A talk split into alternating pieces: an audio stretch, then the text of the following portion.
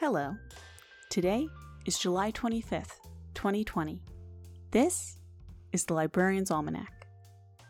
On this day in 2010, an organization called WikiLeaks published classified documents about the war in Afghanistan. It is one of the largest leaks in U.S. military history. The release included over 90,000 documents regarding U.S. military activity in Afghanistan from 2004 to 2009. They included evidence of civilian casualties, insurgent activity supported by Iran and Pakistan, and increasing attacks from the Taliban. That same year, Julian Assange, the founder of WikiLeaks, gave an interview at TED Global 2010.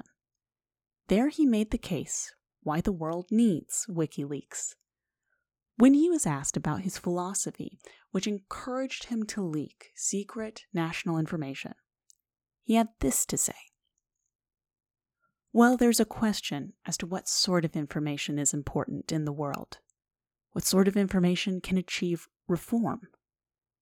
And there's a lot of information. So, information that organizations are spending economic effort into concealing. That's a really good signal that when that information gets out, there's a hope of it doing some good. Because the organizations that know it best, that know it from the inside out, are spending work to conceal it. And that's what we have found in practice. And that's what the history of journalism is. And yet, the Afghan war documents good remained muted, as the documents showed little that wasn't already on the minds of Congress.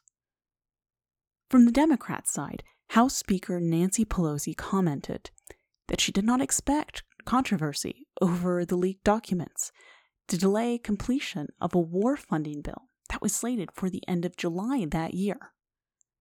Speaking as the highest ranking Republican at the time, on the Senate Armed Services Committee, Senator John McCain observed The emerging picture from this leak adds up to little more than what we knew already.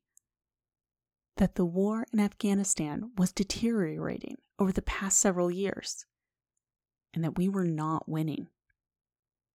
American military involvement continues in Afghanistan 10 years later. Though Senator McCain's words have not aged in the least. Over 18 total years of U.S. military involvement in Afghanistan have passed, yet the Taliban remains a strong enough presence that the U.S. attempted peace negotiations with them in 2019. WikiLeaks continues to function and function as they have, more or less, since 2010 though the US did launch a criminal investigation into WikiLeaks after the war documents leak. At the time of this episode, Julian Assange is being held in the UK, and he is fighting extradition to the US.